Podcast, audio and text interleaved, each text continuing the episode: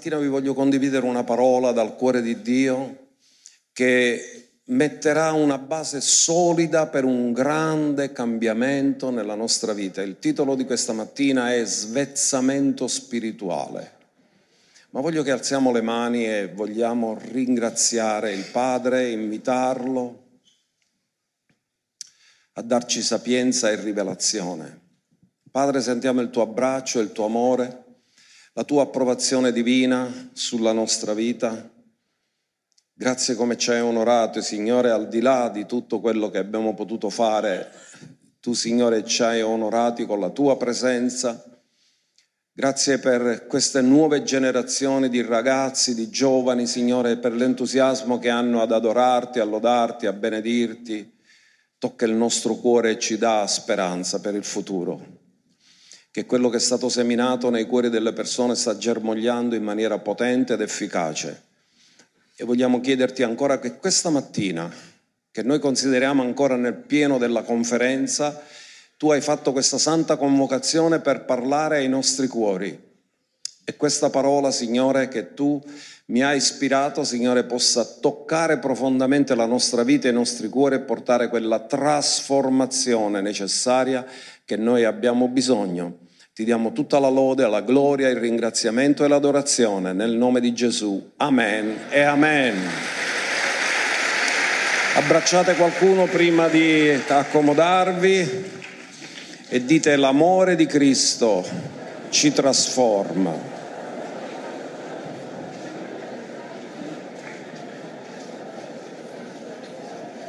Alleluia.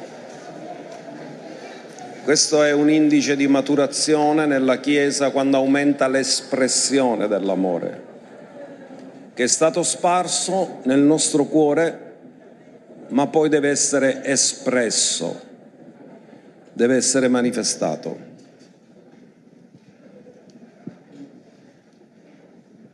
Allora, come vi ho detto, parleremo di svezzamento, svezzamento spirituale. E lo svezzamento nella scrittura viene trattato e quando Abramo deve svezzare Isacco, il figlio della promessa, fa una grande festa. E questa era una cosa ordinaria nell'antichità perché c'era parecchia mortalità infantile.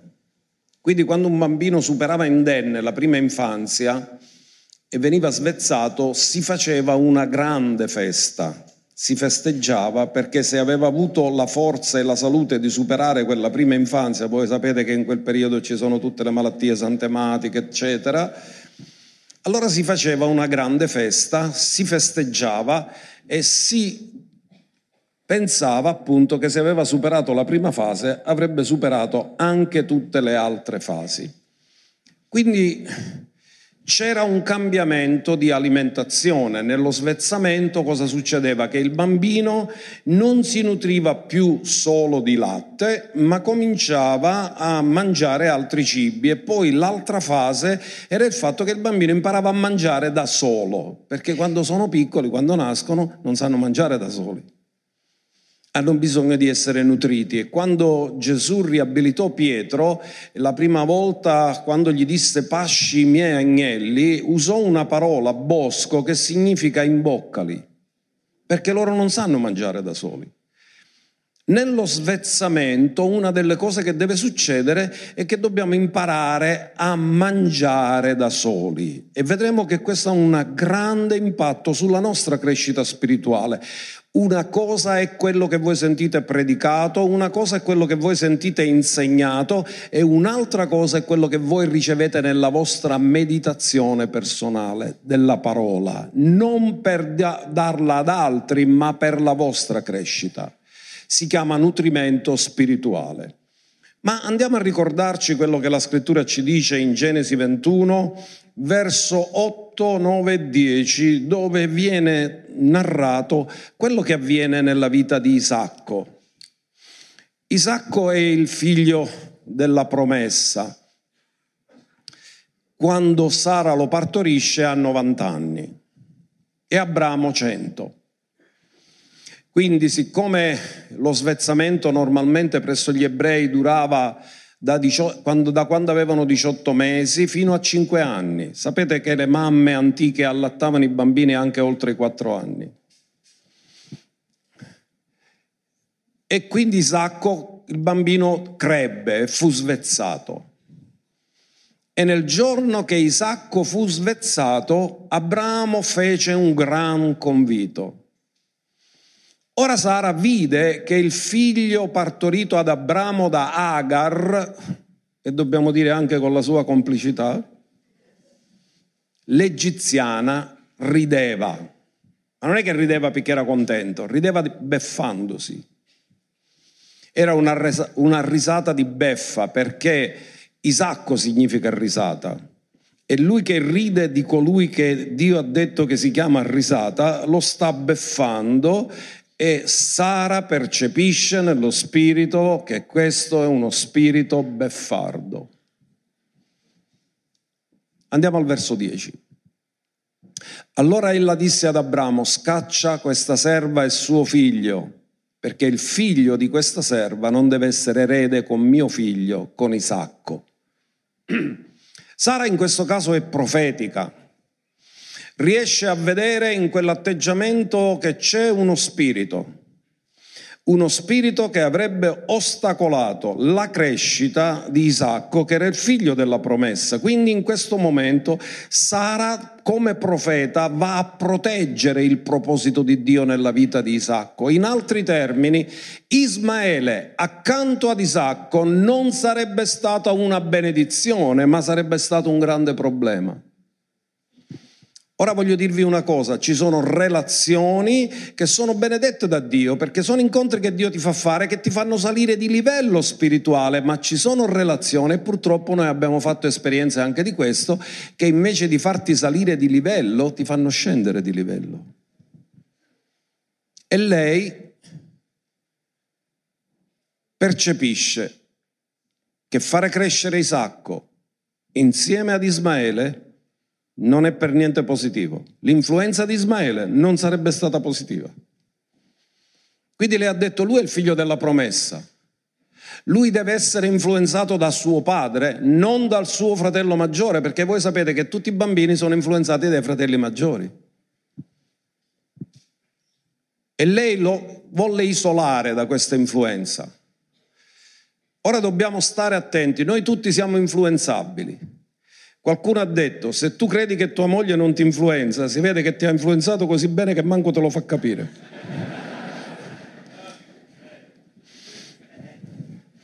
Perché tutti noi siamo influenzabili. La cosa importante è che dobbiamo scegliere le persone da cui farci influenzare. A me piace essere influenzato da persone che mi portano più vicini al proposito di Dio. E io scelgo le persone che mi devono influenzare, incoraggiandomi ad adempiere il proposito di Dio nella mia vita, perché so che cosa Dio mi ha chiamato a fare.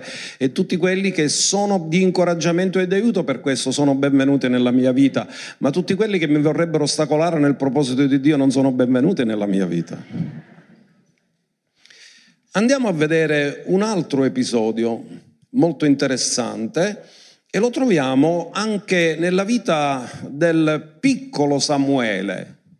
Voi sapete che la madre era sterile e quando lei pregò fece una preghiera che toccò il cuore di Dio perché non pregò per avere un figlio e sentirsi mamma come tutte le altre, ma fece una preghiera particolare dicendo se tu mi dai un figlio io non lo voglio per me, lo voglio per te. Io te lo consacro fin da quando sarà piccolo. E Dio ascolta questa preghiera e Samuele diventa un uomo che cambia il destino della nazione di Israele. Non dimentichiamo che è lui che unge Saul come primo re di Israele, ma è lui che unge soprattutto Davide, dalla cui progenie poi verrà Gesù. E tutto comincia con una preghiera. Dammi un figlio, non per me, lo voglio per te. E lei se n'è privato subito di questo bambino. E se andiamo a leggere qualcosa della storia, di quello che ci dice la scrittura, lo andiamo a leggere in 1 Samuele 1:24, noi troviamo questo. Ora gli studiosi dicono che quando lei svezzò Samuele e lo condusse a Shiloh, consegnandolo al sacerdote Eli, Samuele poteva avere massimo quattro anni, tra due e quattro anni. Quindi questa mamma si gode questo bambino, lo allatta, lo fa crescere, appena lo svezza, subito dice, secondo la promessa che ti ho fatto, Signore, lo porterò nel Tempio, lui ti servirà fin da piccolo, fin da bambino, sarà uno strumento nelle tue mani. E dopo averlo divezzato, lo condusse con sé insieme a tre torelli, un'efa di farina e un otre di vino. Questi erano i sacrifici e le oblazioni. E lo condusse nella casa dell'Eterno a Shiloh il fanciullo era ancora giovane. Era piccolo, cresceva, la mamma ogni anno ci andava, lo andava a vedere solo una volta l'anno, andavano a offrire sacrifici e gli portava il vestitino nuovo perché intanto il bambino cresceva. Ma Samuele è stato uno di cui, l'unico di cui si parla, che dormiva accanto all'arca. Nessuno, di nessun altro si parla nella scrittura che ha dormito accanto all'arca, che è il luogo della presenza. E da lì Dio gli parlò. Lo chiamò Samuele, Samuele.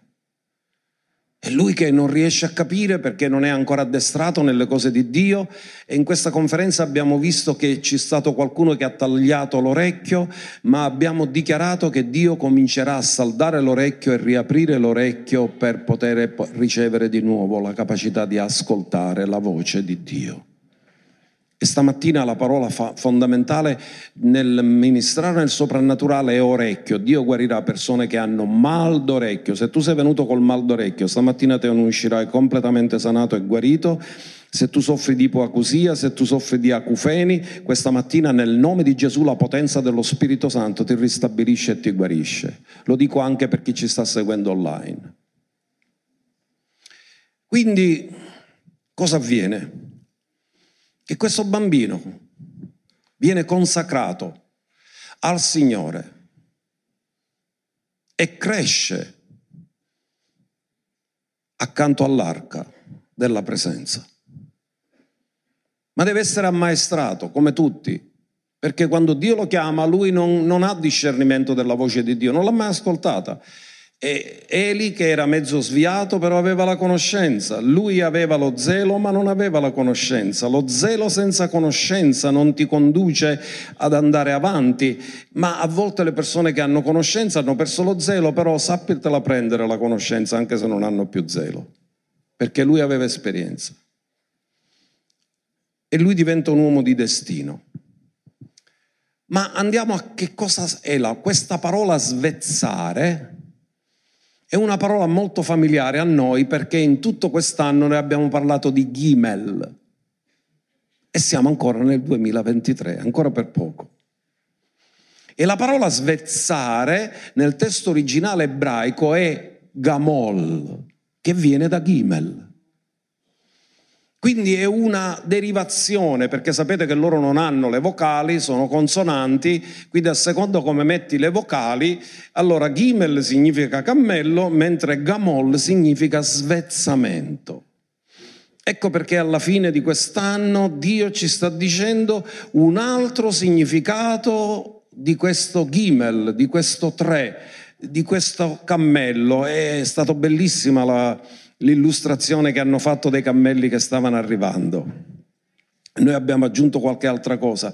Siccome i cammelli sono gli unici animali che possono attraversare il deserto, i cammelli stanno arrivando e ti raggiungeranno anche se ti trovi nel deserto. Allora, quindi abbiamo imparato questo nuovo termine, gamol, significa svezzare significa alimentarsi in una maniera nuova, con un cibo nuovo e imparare ad alimentarsi da soli, a nutrirsi spiritualmente della parola di Dio. E guardiamo, c'è nel Salmo 131, verso 2, una bellissima espressione che ha un duplice significato, sia a titolo personale, sia perché il popolo di Israele reputava che Dio era colui che, l'El Shaddai, colui che li nutriva, no? e poi dopo che li nutriva, perché El Shaddai letteralmente significa l'onnipotente, autosufficiente, che ha il seno come una donna e quindi per un bambino il seno della madre è tutto quello che gli serve per il suo nutrimento. E poi il salmista disse, ho veramente calmato e acquetato la mia anima. Noi viviamo in un'epoca dove c'è una grande agitazione, ansia, preoccupazione, paura. Chiaramente una persona che vive cose di questo genere non ha un'anima tranquilla. In siciliano si usa il termine anima in pena. Sembra un'anima in pena. E il salmista a un certo punto dice ho veramente calmato e acquetato la mia anima come un bambino svezzato sul seno della madre. Quando il bambino non è svezzato, appena sente l'odore del latte, si vuole attaccare subito. Ma quando è svezzato cambia la relazione con la madre. Non è più che lui vuole ricevere nutrimento, ma vuole ricevere affetto. Quando noi siamo svezzati, non siamo più persone che diciamo preghiamo sempre Dio per i nostri bisogni, siamo persone che adoriamo perché Dio cerca adoratori, perché ci piace la presenza e l'amore di Dio. C'è un cambio. La mia anima dentro di me è come un bambino svezzato. Il bambino svezzato quando sta tra le braccia della madre cosa riceve? Riceve affetto, riceve protezione, riceve tenerezza. E Dio dice che ci deve essere questo cambiamento nello svezzamento. L'anima finalmente si calma, trova pace. Non è dammi, dammi, dammi, non è dammi il latte, non è fammi nutrire, non è il bambino quando ha fame piange in maniera angosciosa perché il bambino quando ha fame eh, piange in maniera così angosciosa perché lo avverte nella sua anima come una sensazione di morte imminente. Cioè un piccerino pensa sta morendo dalla fame. E quindi piange in maniera angosciosa per attirare l'attenzione di tutte le persone che lo possono sentire, per dire questo bambino ha fame, dategli da mangiare, non lo sentite che il bambino ha fame. Ecco, ora qui non c'è più questo tipo di atteggiamento, c'è un atteggiamento diverso. Lui sta nel seno della madre e riposa e riceve amore, affetto, protezione, tenerezza. Nello svezzamento cambia la nostra relazione con Dio. Quando siamo piccoli nella fede, Signore dammi questo, dammi quello, dammi quello, dammi quell'altro, provvedimi, eccetera, però arriverà un minuto in cui ti sei provveduto di tutto, come disse l'Apostolo Paolo, io sono provveduto di tutto, non manco di nulla. A quel punto, se sei abituato solo a chiedere cose e non ti manca niente, dici ora che chiedo? Tu hai bisogno di stare nella presenza, adorare, goderti Lui, il suo affetto il suo amore. A volte tu stai nella presenza in silenzio e poi il padre ti dice figlio, tu non sai quanto ti amo. E quella parola ti fa uscire fuori dalla presenza così gioioso, così contento, così pieno di grazia e di favori divini. Quella approvazione meravigliosa che Dio ci dà. Ora guardate, Svezzamento spirituale, come abbiamo detto, significa cambiamento di cibo. Prima Corinzi capitolo 3 versi 1 e 2 ne abbiamo parlato facendo la serie sulla maturità. Troviamo che l'Apostolo Paolo, che è il fondatore della Chiesa di Corinto, quindi è lui che li ha portati alla salvezza, è lui che gli ha fatto fare i primi passi di fede, è lui che li ha ammaestrati, però quando scrive ai Corinti purtroppo è dispiaciuto perché nota qualcosa che non voleva. Carnalità, divisioni, gelosie, ire, contese, partiti. E Paolo si dispiace, sono opere della carne. E quindi scrive ai Corinzi, fratelli, non ho potuto parlare a voi come a uomini spirituali, ma vi ho parlato come a dei carnali, come bambini in Cristo. Vi ho dato da bere del latte, non vi ho dato del cibo solido, perché non eravate in grado di assimilarlo. Anzi, non lo siete neppure ora perché siete ancora carnali. Ora vedete, nella teologia di Paolo lui parla di tre tipi di persona, l'uomo naturale, l'uomo carnale, l'uomo spirituale. L'uomo naturale è l'uomo che viene con la natura adamica su questa terra. Quindi viene con la natura di peccato e vivendo con la natura di peccato produce opere della carne.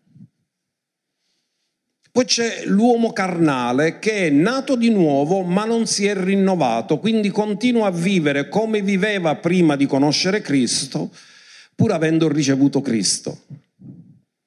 Quindi ha bisogno di santificazione, ha bisogno di consacrazione, ha bisogno di maturazione, ha bisogno di crescita, cioè ha bisogno di superare tutte quelle abitudini, attitudini, azioni negative che lo caratterizzavano quando era prima di conoscere il Signore. E tutti noi ci siamo creati delle abitudini, delle culture, dei modi di fare prima di conoscere il Signore e poi ci deve essere questo processo di cambiamento, di sbarazzarci di tutte quelle cose negative, carnali, quella corruzione che avevamo dentro di noi, quelle passioni infami che avevamo dentro di noi che portavano solo distruzione e morte. E c'è questo processo di cambiamento. E Paolo dice, vi, devo, vi volevo dare cibo diverso, vi volevo dare cibo solido, però ho visto che ci sono tra di voi gelosie, invidie, gozzoviglie nelle agapi, dice siete carnali ancora.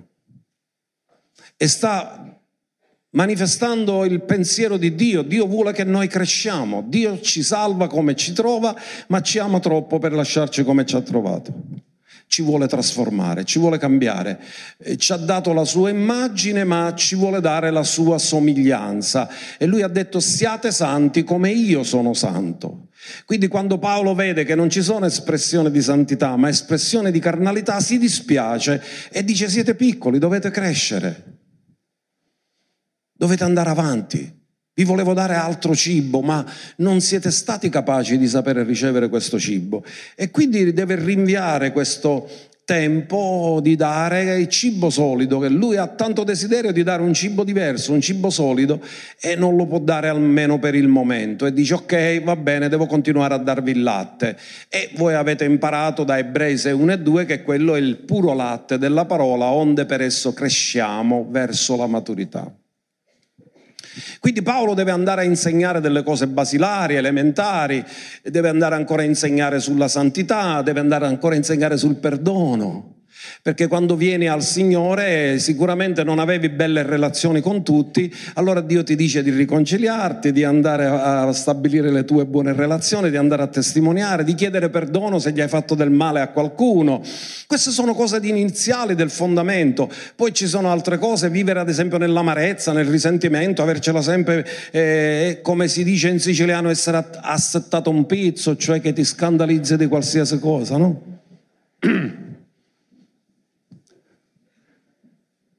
E Dio dice tu devi cambiare questo, questo fa parte della tua vecchia vita.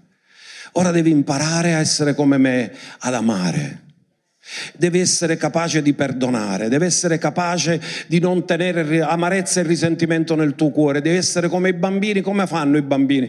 Loro fanno, giocano, litigano, eh, fa, fanno pace e due minuti dopo stanno già giocando di nuovo insieme. Io mi immagino due adulti, litigano, fanno pace, non ti farà bere orecchio. Quindi Paolo sta dicendo avete bisogno di crescere.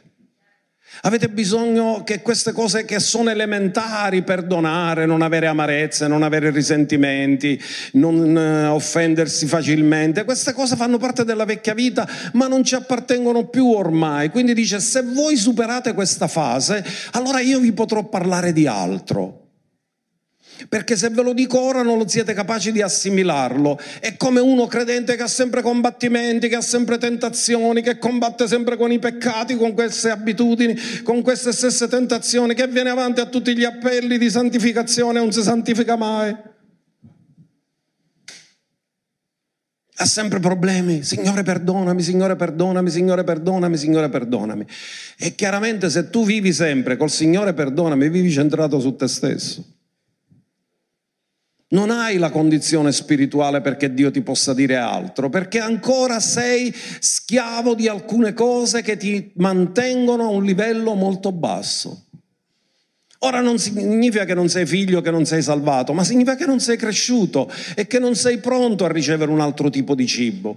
Quindi Dio cosa vuole? Come tutti i genitori normali, vogliono che i loro figli crescano bene e vuole dargli, vuole svezzarli e vuole dargli un cibo diverso che non è il cibo dell'inizio, non è il cibo del fondamento, ma è il cibo spirituale solido che alcune versioni dicono proprio carne. Tu a un bambino non gli puoi dare una fetta di carne, se prima non è cresciuto e non è svezzato non lo puoi nutrire di carne, lo puoi nutrire solamente di latte. Quindi dobbiamo imparare a crescere a creare nuove abitudini, a lasciare certe cose che non appartengono più a noi e quindi dobbiamo imparare ad esempio eh, che nel nostro cammino spirituale eh, dobbiamo cambiare cibo, alimentazione. Ci deve essere questo tempo dove noi vogliamo, desideriamo fortemente crescere, maturare. Ci deve essere quel tempo dove noi diciamo al Signore sono stanco di me stesso, sono stanco di questa cosa, basta, voglio essere liberato, voglio uscirne fuori, non voglio avere più problemi con questa situazione, con questa cosa. E ti viene il grido di dentro di dire Dio liberami, basta, non ce la faccio più con me stesso. Devi intervenire nella mia vita, mi devi liberare. E queste sono buone cose che ci portano sempre avanti. Poi un'altra cosa importante che non dobbiamo rischiare, guardate, poi lo leggeremo il verso. Gesù ha detto molte cose ho ancora da dirvi, ma che non sono per ora alla vostra portata.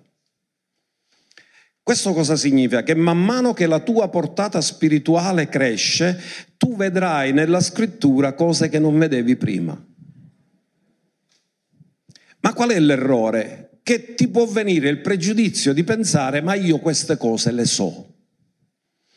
E quando tu dici io queste cose le so, ignori il fatto che man mano che cresciamo spiritualmente, crescendo la tua capacità di ricevere, devi rileggere, ristudiare la scrittura, che quando eri bambino per te era latte, ma quando la studi da più cresciuto diventa carne.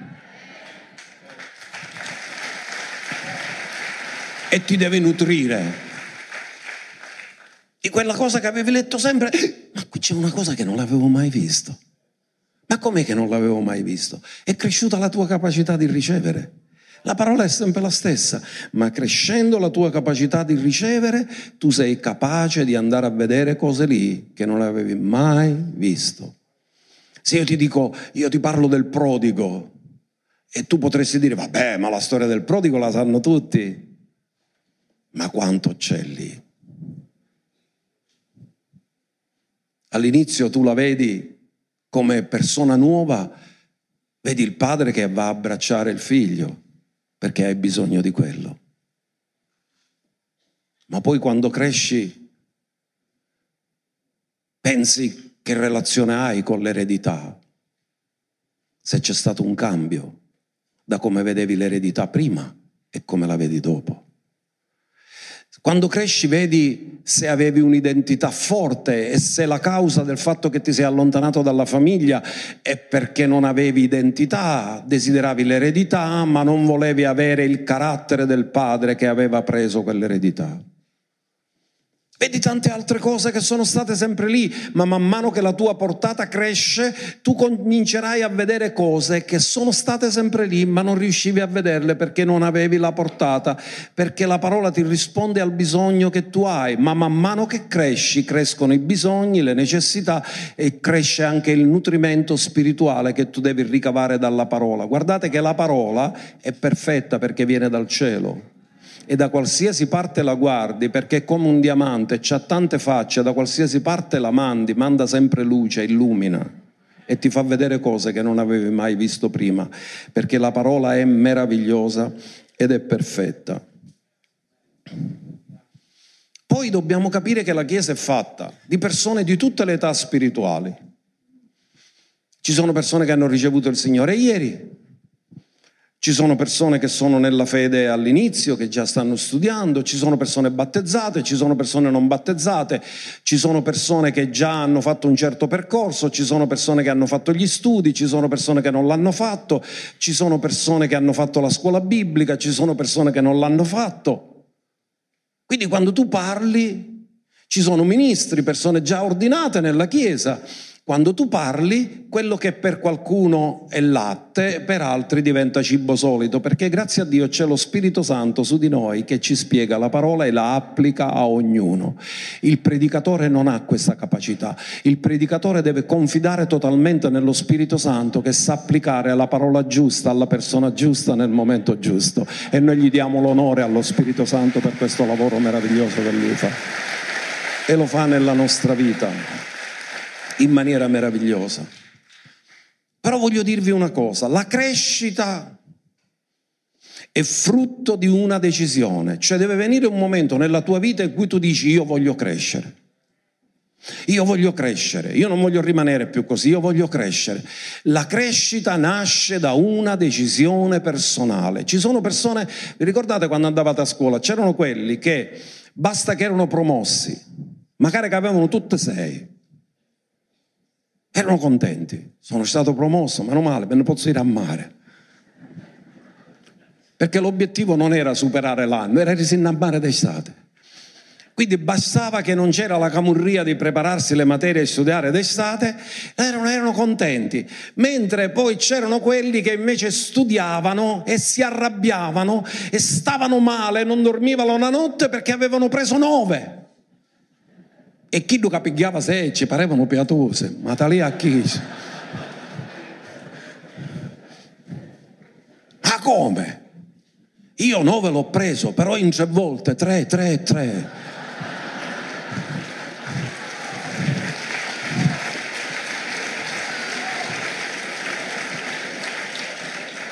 E c'è quello che vuole l'eccellenza, che vuole prendere sempre 10, che vuole ottenere il massimo, che se ha fatto un errore nell'interrogazione torna a casa solo triste perché ho sbagliato una cosa nelle domande. E quanto ti hanno dato? 9, ma io volevo 10. Vogliono l'eccellenza, vogliono crescere, non vogliono essere a un livello basso, loro vogliono il massimo. E sapete una cosa, queste persone nel mondo li chiamano secchioni. Dio li chiama persone che hanno vasi vuoti da riempire.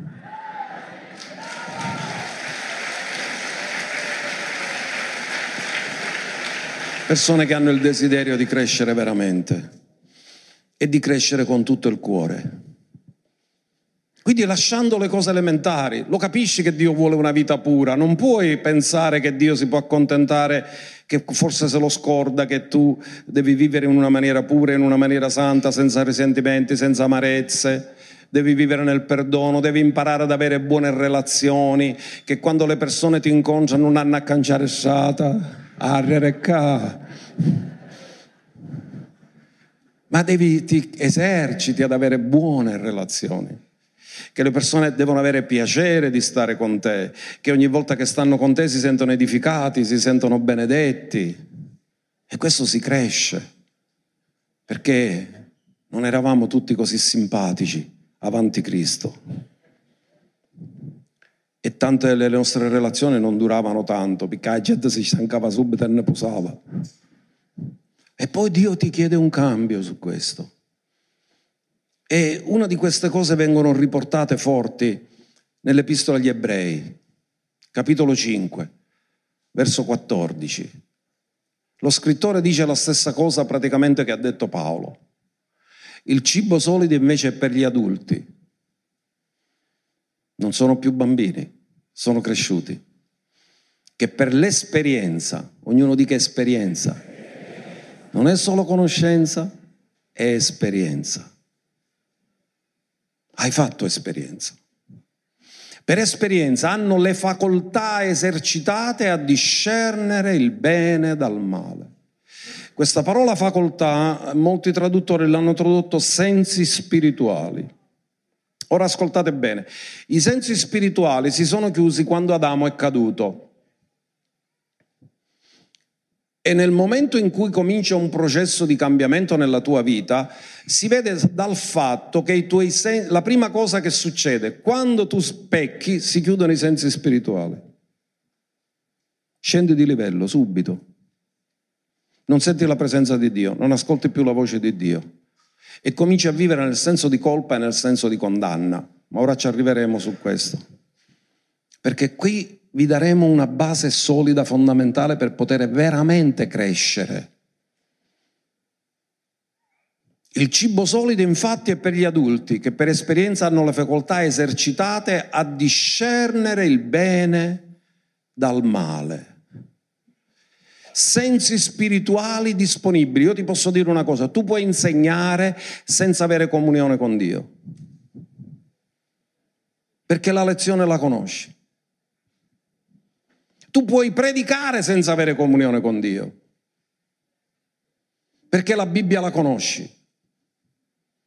Ma tu non puoi ricevere parole di conoscenza, non puoi ricevere parole profetiche, non puoi ascoltare la voce di Dio se non sei in una buona relazione con Dio. Sensi spirituali esercitati. Puoi fare cose senza avere i sensi spirituali aperti. E puoi fare cose solo se hai i sensi spirituali aperti. Perché quando stai male spiritualmente, tu la voce di Dio non la senti più. Quando stai male spiritualmente, tu non ricevi più dal Signore. Quando stai male spiritualmente, ti poggi più sull'esperienza che sulla freschezza di quello che Dio ti può rivelare giorno dopo giorno. Quindi questa scrittura dice che hanno i sensi spirituali che sono esercitati. Significa hai la vista spirituale esercitata e vedi nel mondo dello spirito. Significa hai l'udito spirituale esercitato e ascolti la voce di Dio. E poiché tu ascolti Dio, non vedi le cose secondo l'apparenza, quindi sei poco ingannabile perché può venire uno con una motivazione sbagliata perché vuole ottenere qualcosa e se hai i sensi spirituali aperti, Dio ti dice stai attento a questo.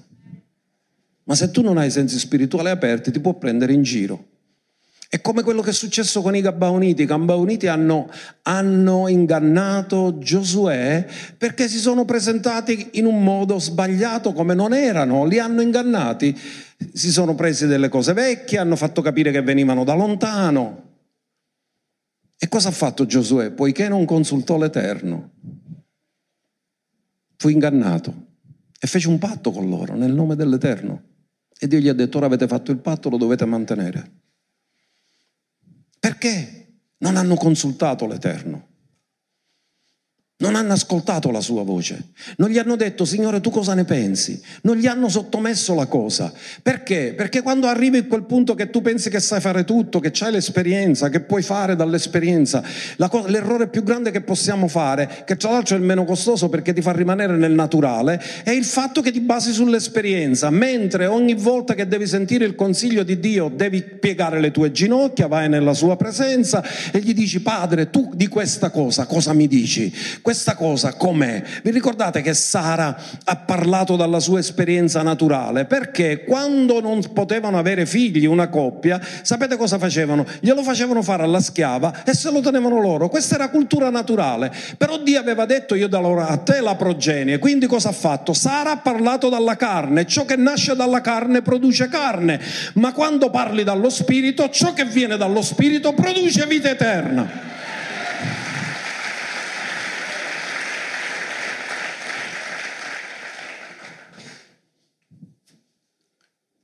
Andiamo di nuovo al verso 12 di Ebrei 5.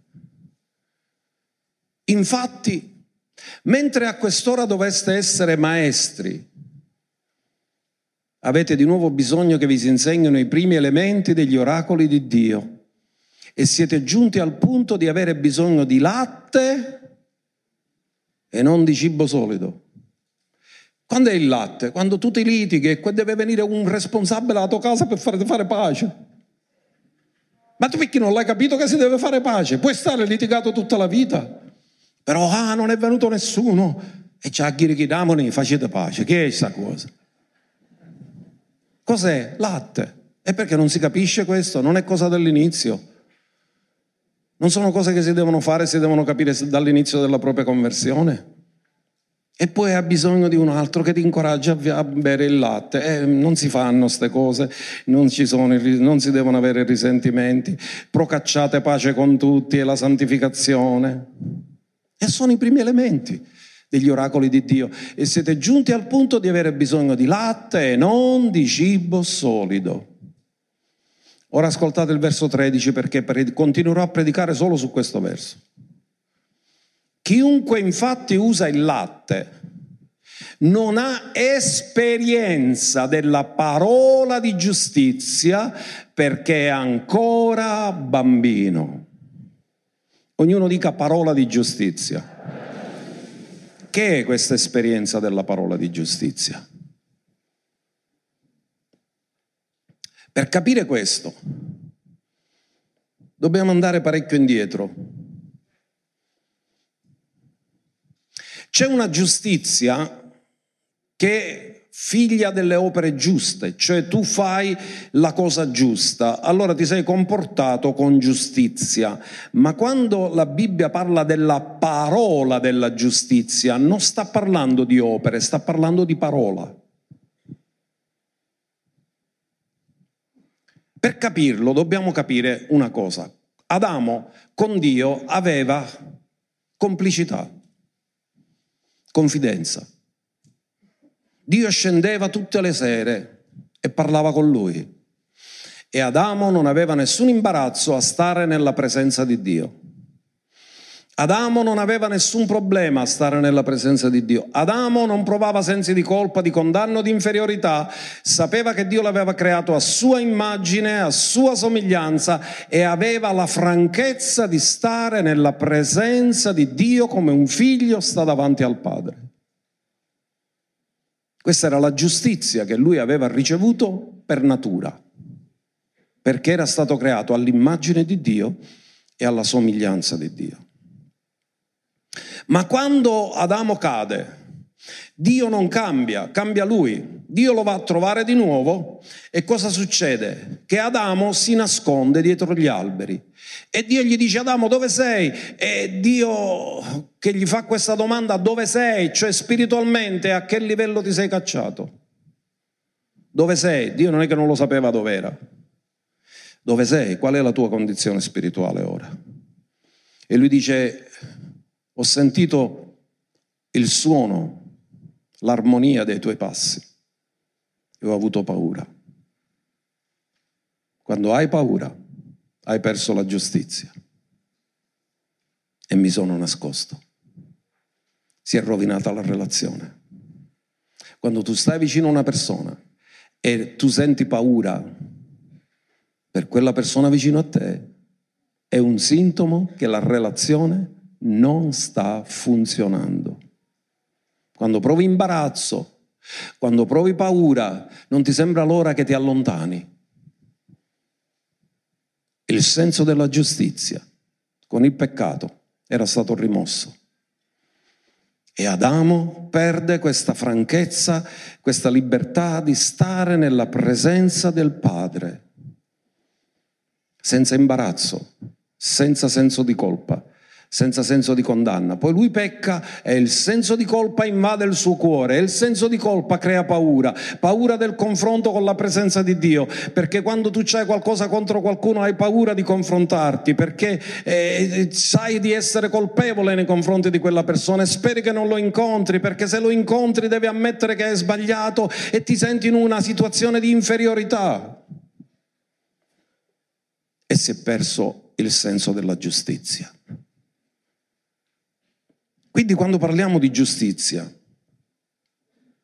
noi parliamo del fatto della capacità di stare nella presenza di Dio senza sensi di colpa, senza sensi di condanna e senza sensi di indegnità o di inferiorità davanti a Lui. E sapete cosa fa il peccato? Ogni volta che noi pecchiamo succede esattamente la stessa cosa che è successo ad Adamo. Perdi il senso della giustizia e cosa c'hai? Il senso di colpa. E io ti dico una cosa, quando tu hai il senso di colpa, tu non sei più pronto a ricevere altro.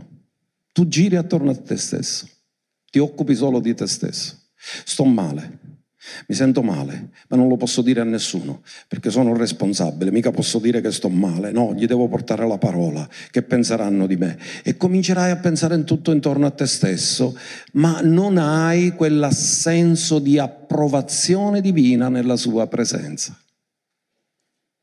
Cosa sta dicendo lo scrittore dell'Epistola agli Ebrei. Chiunque usa il latte non ha esperienza della parola di giustizia perché è ancora un bambino, ancora vive nella carne, ancora ha tutte queste cadute, ancora ha situazioni che lo fanno vivere male, ancora vive nei sensi di colpa, nei sensi di condanna, nei sensi di inferiorità, sempre tentazioni, sempre perdonami. E Dio dice, ma sino a che non esci da questa situazione che ti devo insegnare? Tu hai bisogno di liberazione e hai bisogno di rivelazione. Quindi, andiamo a vedere una scrittura molto interessante, 2 Corinzi 5:21. Poiché egli ha fatto essere peccato per noi, parla di Gesù, colui che non ha conosciuto peccato. Gesù mai ha peccato. Ha vissuto sulla terra dimostrandoci come si può vivere senza peccare mai. Affinché noi potessimo diventare giustizia di Dio in Lui. Sapete che Gesù è divenuto quello che noi eravamo, peccato. E il peccato in sé si porta sempre questo senso di colpa, di condanna, di inferiorità, di imbarazzo a stare nella presenza di Dio, ti senti sempre mancante, ti senti sempre colpevole, ti senti sempre male, Signore perdonami, mi sento male, aiutami, e così. Questo cosa fa? Ti mantiene a un livello, Dio ti perdona, Dio tutto quello che vuoi, ma ti mantiene a un livello basso, dove tu sei centrato su te stesso. Non hai esperienza della parola della giustizia. Devi salire di quel livello per imparare a ricevere cibo solido, dove Dio ti può dire altre cose perché non hai più questo tipo di combattimento. Guardate, Abramo credette in Dio e Dio glielo imputò a giustizia.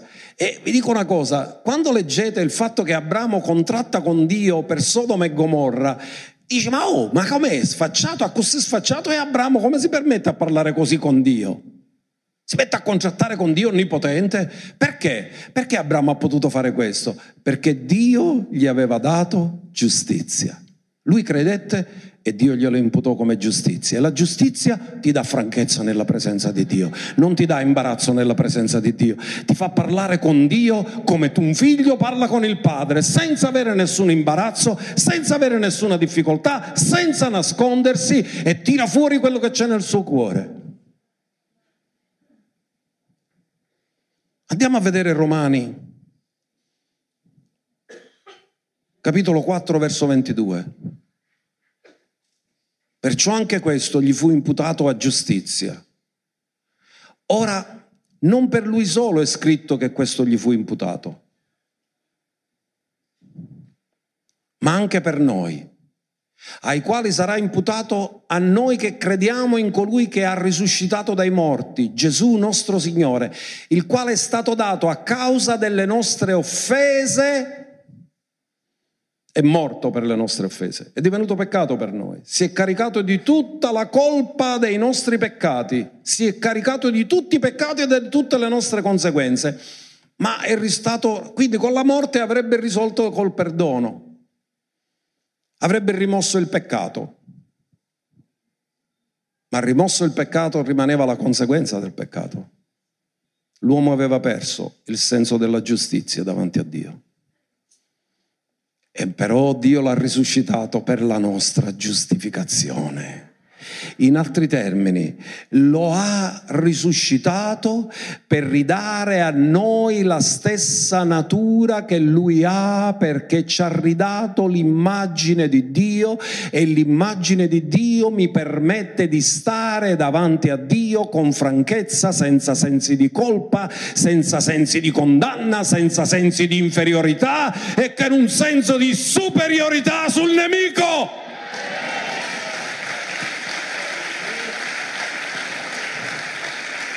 Per la nostra giustificazione. Quando stai male spiritualmente, e mi succedeva a me, perché noi siamo qui, famiglia, ne parliamo, no? E all'inizio del ministero tu sei ancora voglioso di litigare in famiglia. E ti scerri con tua moglie spesso. E quando è che litigavamo? Ogni volta che dovevo andare a predicare. Ero io, sempre io il capo famiglia è sempre quello che ha la responsabilità. Quindi noi litigavamo e io strada facendo mi sentivo male perché avevo litigato. Naturalmente quando litighi non ti escono parole dolci e mielate. E stavo andando in chiesa, dovevo fare le riunioni. E io all'inizio della fede eh, ero piccolo, eh, ero bambino, anche se ero chiamato al ministero, pregavo Dio non fare manifestare il demone oggi perché sono in mezzo alla strada.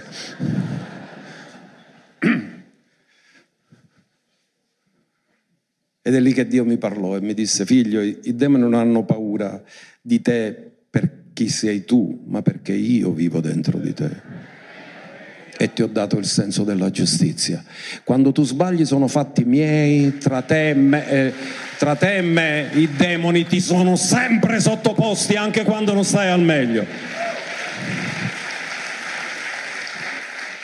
E cerco di spiegarmi il senso della giustizia, che il senso della giustizia non è nella condotta, è nella natura che hai.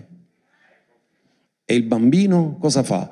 Oggi mi sento il bambino come io, io. Oggi ho evangelizzato uno, gli ho fatto accettare Gesù, oggi ho pregato per una persona, è stata guarita e allora viene tutto contento, tutto entusiasmato in chiesa. L'indomani chi non vuole venire più a chiesa, come stai? Oh, sono troppo giù, sono troppo scoraggiato, eh, l'ho evangelizzato, ho fatto un sacco e però non viene più in chiesa, io sto male, io non lo so perché il Signore è qua.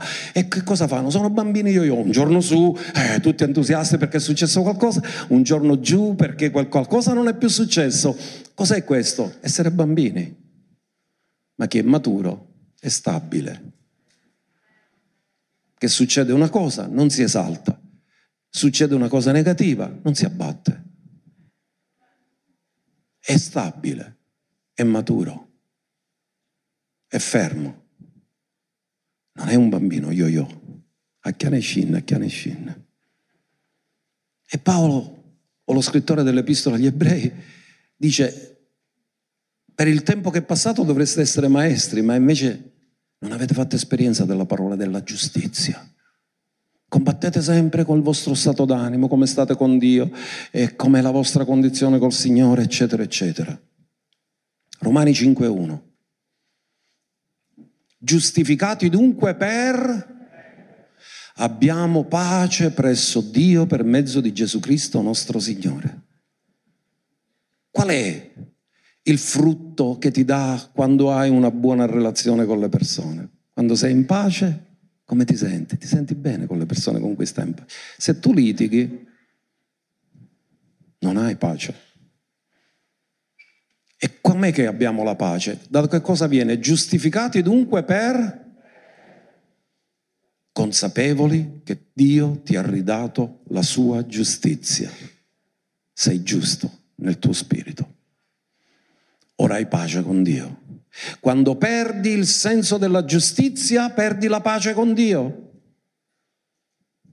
Ma quando vivi nella parola della giustizia, nella rivelazione della parola della giustizia, hai pace con Dio per mezzo di Gesù Cristo. Se anche sbagli in cinque secondi ti penti, gli chiedi perdono e restauri la tua comunione.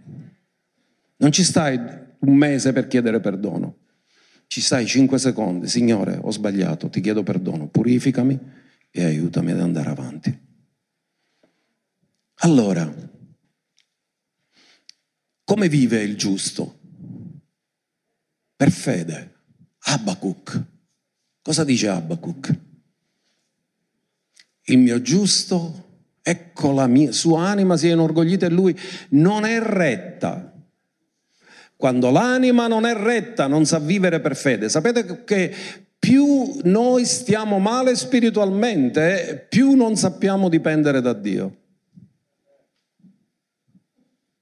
Ma il giusto, che è consapevole della giustizia, come vive per in altri termini, il giusto si sa appoggiare interamente con Dio perché non prova imbarazzo.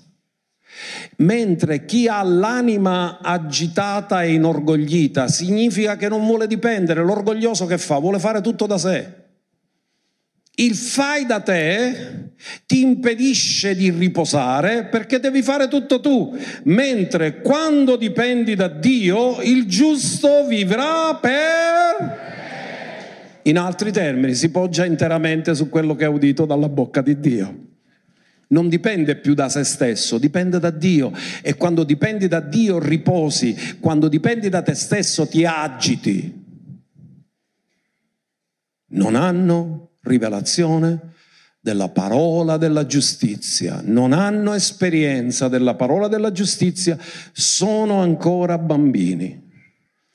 C'è bisogno di questa rivelazione e questa rivelazione ti dà stabilità.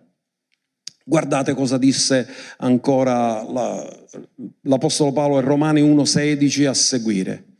Infatti questo è uno dei versi che piace all'Apostolo Beniamino, lo predicava sempre. Io non mi vergogno dell'Evangelo di Cristo perché esso è la potenza di Dio per la salvezza di chiunque crede, del giudeo prima e poi del greco, perché là, ditemelo voi, la giustizia di Dio è rivelata. Se fosse un'azione sarebbe stata praticata, invece dice che la giustizia di Dio è...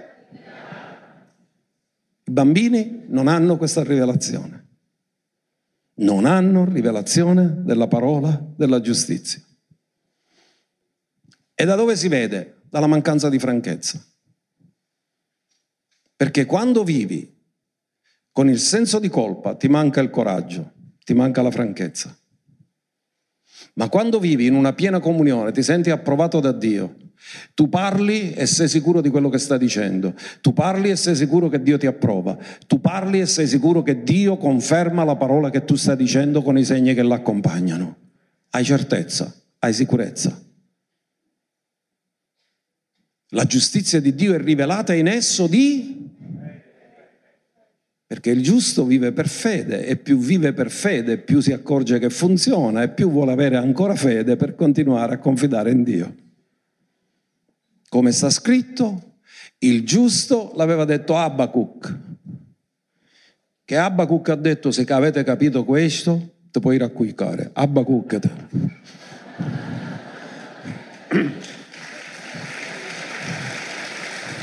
Entri nel riposo. Potete ridere, è una battuta, non è una, una nuova teologia. Allora, quindi abbiamo imparato qualcosa sulla parola della giustizia. Tu sei giusto perché Dio ti ha ridato la sua stessa natura. Ora non è che sei molto sviluppato e cresciuto perché questo si ha nel senso, nella santificazione, però il fatto che sbagli non rimuove la natura, rimuove la comunione la natura rimane, rimani figlio. Tu perdi la comunione quando pecchi, non perdi di essere figlio. Sei un figlio ribelle, ma sempre figlio sei. Poi ti penti e ritrovi la comunione con Dio. E quindi tutto quel senso di imbarazzo che hai, o il fatto di pensare ti ho deluso, Signore, ho fatto una cosa che non ti piace, lo so che non ti piace, ma l'ho fatto lo stesso. Allora questo ti crea imbarazzo, ti ci trovi così male che non ti sembra l'ora di uscirtene e quindi più maturi, più sei rapido a chiedere perdono.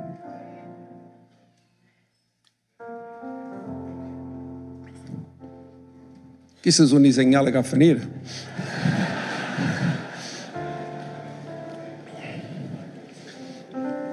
Alleluia. Ma devo darvi due cose, un'altra cosa. Abbiamo parlato della parola di giustizia, ora dobbiamo parlare dei frutti della giustizia, perché almeno in due versi della Bibbia, nel Nuovo Testamento, troverete questa frase, frutti della giustizia, che sono? Vi voglio dare due versi che parlano dei frutti della giustizia.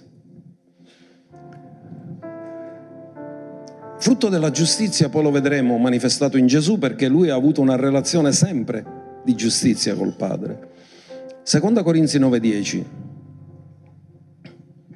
Ora colui che fornisce la semente al seminatore il pane da mangiare, ve ne provveda e moltiplichi pure la vostra semente, e guardate cosa dice, e accresca i frutti della vostra giustizia. E che sono queste cose? Questi si chiamano frutti della giustizia. Vi ricordate che quando si parla in Ebrese 1 e 2 ravvedimento dalle opere? Morte. I frutti della giustizia sono quello che Gesù ha fatto, andate a vedere quello che lui ha fatto. Lui era giusto e perché era giusto aveva i frutti della giustizia. I frutti della giustizia lui cacciava demoni, guariva i malati, risuscitava i morti, nettava i lebrosi, faceva opere potenti e lo faceva con una grande franchezza perché avendo una relazione di approvazione totale dal Padre ha potuto perfettamente dire che ha visto me, ha visto il Padre e tutta la sua vita è un frutto della sua giustizia. C'è ancora un altro verso che parla di questo. Frutto di giustizia. Filippesi 1:11. Ripieni di frutti di giustizia che si hanno per mezzo di alla gloria e lode di Dio. In altri termini, cosa ha detto Gesù? Chi crede in me farà anche egli le stesse opere che faccio io e ne farà di maggiori perché io vado al Padre. Allora questi sono frutto della giustizia. In altri termini, non possono avvenire mentre ti senti in colpa, non possono avvenire mentre ti senti condannato, non possono avvenire mentre ti senti in inferiorità, non possono avvenire in quella condizione, devono avvenire quando tu hai una piena approvazione di Dio e sei pienamente in pace con Lui e vivi in questa consapevolezza che siete in armonia e avete una buona relazione.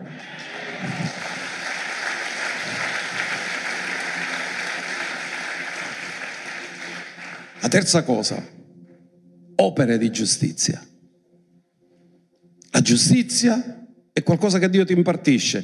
Le opere di giustizia sono qualcosa con cui tu collabori con Dio.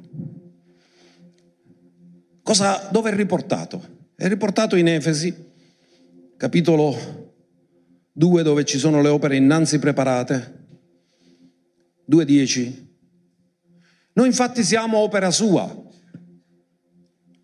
creati in Cristo Gesù per le buone opere che Dio ha precedentemente preparato perché le compiamo. Queste opere sono dopo la salvezza, dopo che sei stato giustificato. Quindi sono le opere della giustizia. Cosa sono? Le opere innanzi preparate affinché le pratichiamo. Quello che Dio ha preparato per te. Quando tu sei nato tu non sapevi cosa aveva, Dio aveva preparato per te, ma insieme alla chiamata, al proposito ci sono le opere. E le opere? Tu le fai? Dio le ha precedentemente preparato e tu le compi con l'aiuto di Dio. Non sono opere di una natura morta nei falli e nei peccati, che sono il tentativo di voler raggiungere Dio con le proprie forze, ma sono le opere di una persona che è figlio, che dopo che è giustificato le può fare con l'aiuto di Dio e l'unzione dello Spirito Santo.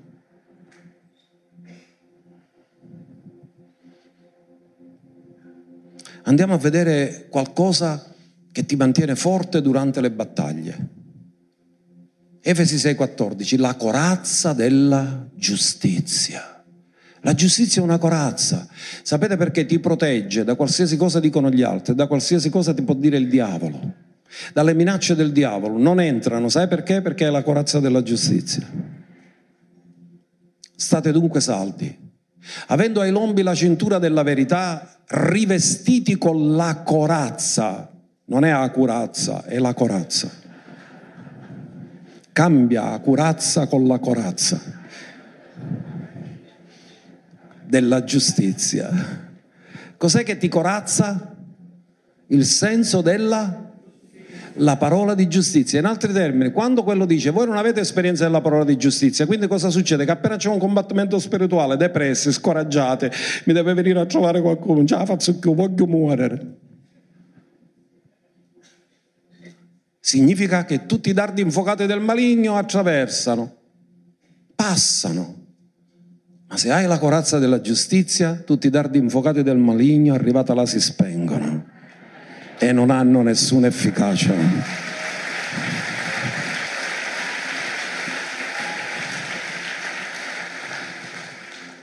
E infine, per concludere,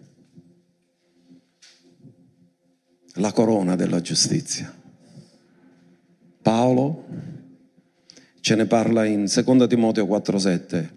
Questa epistola viene chiamata il canto del cigno è stata scritta nove giorni prima che Paolo fosse giustiziato a Roma. E lui lo percepiva. Gli studiosi dicono lui ha avuto una visita di Gesù che gli ha detto ora è venuto il tempo, ora vieni con me. Ci fu un tempo in cui Gesù in Filippesi gli disse scegli, vuoi venire o resti? Stavolta gli ha detto ora è arrivato il tempo. E Paolo lo sa e dice ho combattuto il buon combattimento, parla come uno che sta facendo il resoconto della sua vita, perché sa che se ne sta andando. Ho finito la corsa, ho osservato la fede. Avete visto il cancello elettrico? Quando arriva a fine corsa, tac, e si ferma. Paolo sa che deve fare gli ultimi centimetri della sua corsa.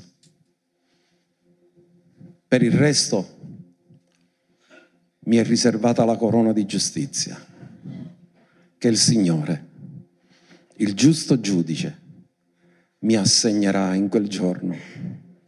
E non solo a me, ma anche a tutti quelli che hanno amato la sua apparizione.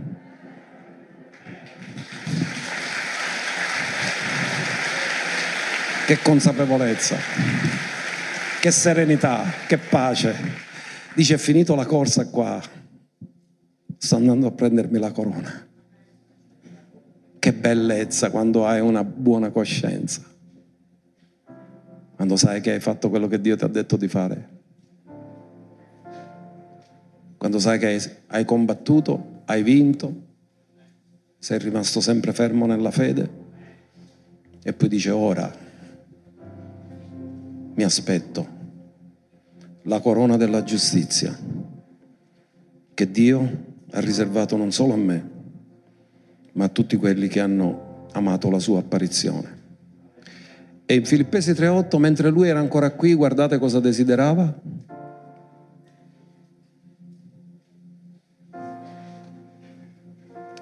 per essere trovato in Lui, avendo non già la mia giustizia. E io sogno me ghilavo. Io ho fatto di più. No. Paolo dice io non voglio la mia giustizia che deriva dalla legge, ma quella che deriva dalla fede di Cristo. Non la fede in Cristo, la fede di Cristo. In altri termini, Cristo in me è Lui che ha fatto le cose, non sono più io che vivo, è Cristo che vive in me. Giustizia che proviene da Dio mediante la fede, per conoscere Lui, Cristo, la potenza della sua risurrezione e la comunione delle sue sofferenze, essendo reso conforme alla sua morte. Un morto, ve lo posso garantire per certo, non ha iniziative personali. Avete visto un morto che si susera la tomba e se ne va? Dice no, basta, me ne vai. Vabbè che quando c'erano predicatori che predicavano un'ora e mezzo al funerale pure un morto se ne voleva ir. Ma non se n'è andato, è rimasto là, perché i morti non possono fare niente. E quando uno è morto non fa più nulla da se stesso ma dipende totalmente e interamente dal Padre e questo non lo puoi fare se non hai un senso di giustizia nella tua vita. Facciamo un applauso al nostro Dio e al nostro Re. Questa è una parola che porta liberazione, questa è una parola che porta franchezza, questa è una parola che porta capacità di calcare serpenti, scorpioni e tutta la potenza del nemico e niente vi farà del male. Alleluia! Alziamoci cari, alziamoci nella presenza di Dio. Oh my God, Lord. Rabashakarabasita Ramada Jesus. Rebarabasheke rebasita Ramada Jesus. Sekerebashita Rabassanda Ramada Jesus. Rabashakarabasanda Ramada Jesus. Potete levare il pulpito da qui se qualcuno lo viene a levare, così vi potete spostare più avanti e io scendo giù.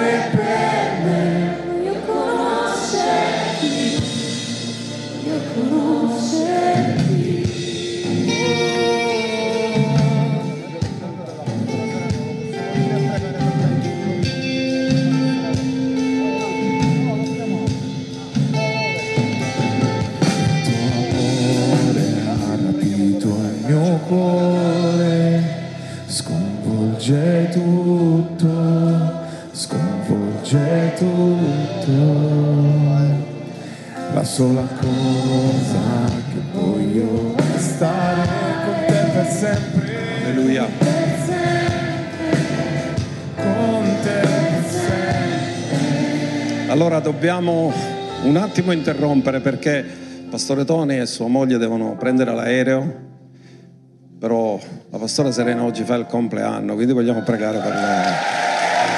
Vieni, vieni, vieni. vieni.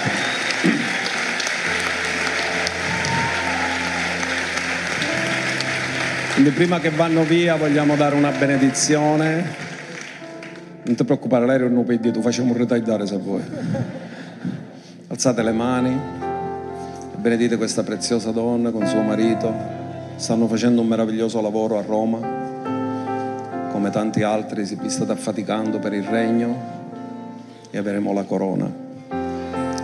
Padre, grazie per questi cari, grazie per questi doni meravigliosi nel regno, grazie per la loro fatica che non è vana nel Signore e ti vogliamo chiedere, Signore, che dopo questa conferenza noi vogliamo proclamare una nuova stagione di vittoria, di trionfo e una nuova franchezza nell'annuncio della tua parola, con una piena certezza di fede che genera fiducia, franchezza nelle persone che le ascoltano e che la tua grazia possa sempre di più abbondare, come abbiamo detto, che la grazia viene moltiplicata, che la grazia e la pace vi siano moltiplicate in Cristo Gesù e che il frutto aumenti e moltiplichi insieme alla grazia che ricevete nel nome di Gesù. Amen. E amen.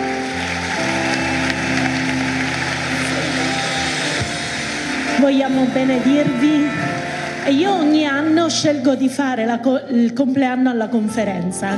La migliore festa per me è proprio questa, viverlo in un contesto del genere. Vi voglio benedire, vi voglio ringraziare, è stato un tempo straordinario. Grazie a tutti gli oratori, grazie ad ogni ministro e grazie ai miei amici e a questa famiglia così meravigliosa che non cambierei mai per niente e per nessuna cosa. Vi benedico.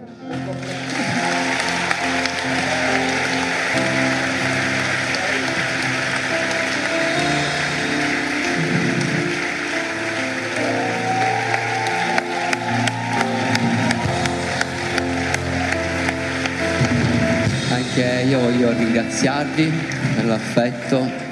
Sapete quello che abbiamo ricevuto in questa conferenza? Famiglia. Siamo una meravigliosa, splendida famiglia con dei genitori meravigliosi. Vogliamo ringraziarvi con tutto il nostro cuore e vi benediciamo. E l'ultima cosa, vi chiedo scusa per l'errore che ho fatto dottrinale culinare palermitano, che ho detto pasta attorronata invece di dire atturrata.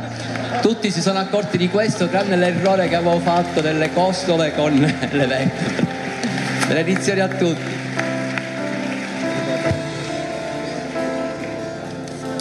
Alleluia. Continuiamo ad adorare. Intanto poi pregheremo per tutti quelli che si dovranno mettere in viaggio, dobbiamo- dovete partire, gli angeli di Dio già sono pronti ad accompagnarvi. Sono pronti per darvi la strada, spianarla davanti a voi. Amen.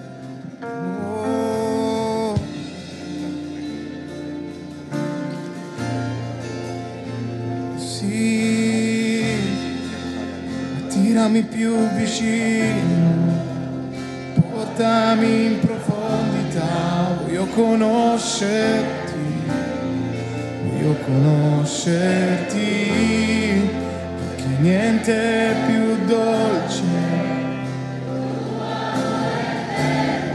Voglio conoscerti, voglio conoscerti, attirami più vicino,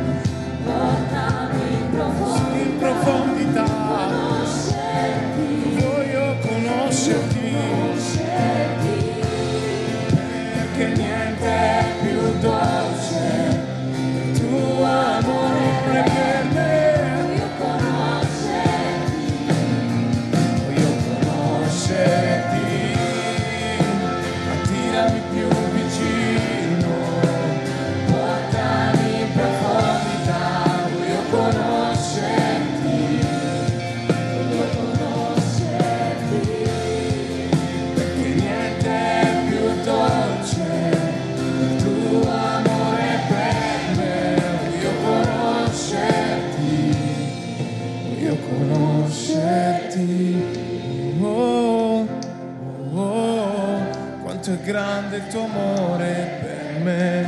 Oh, oh, oh, oh, quanto è grande il tuo amore.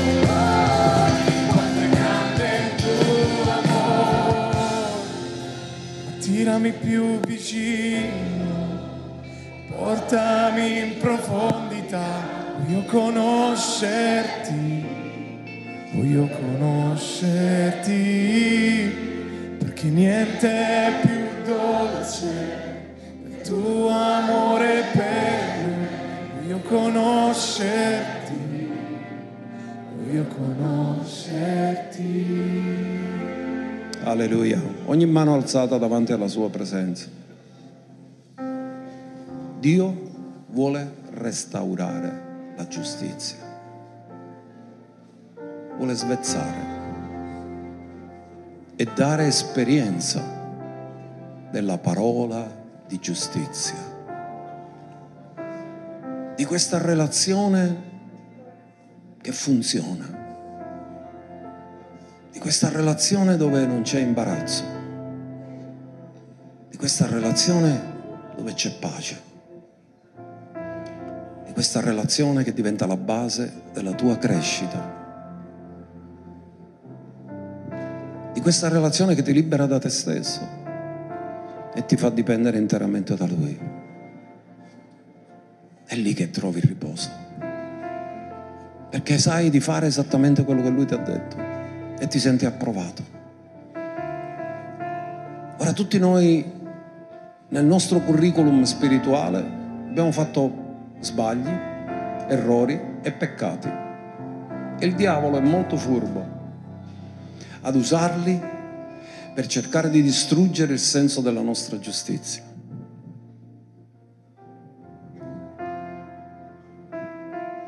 Pesca sempre nel passato pesca sempre nei nostri errori, pesca sempre nei nostri peccati. Però Cristo è risuscitato per la nostra giustificazione. Colui che ci giustifica è Dio. C'è l'accusatore dei fratelli, ma c'è il giustificatore dei fratelli.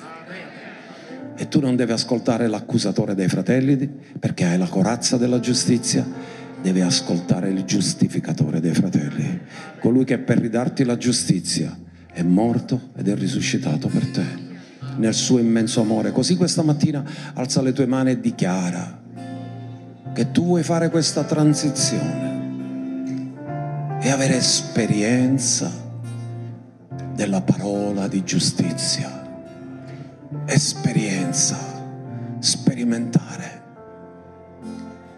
questa armonia, questa pace, questa gioia che inizia con la salvezza, ma non termina lì, deve continuare sempre, per tutta la nostra vita, preparandoci a quello che è la nostra condizione finale, a stare nella presenza del Padre con gioia, con amore, con franchezza, sapendo che Lui ci ha ridato se stesso, la sua immagine è stata ridata a noi.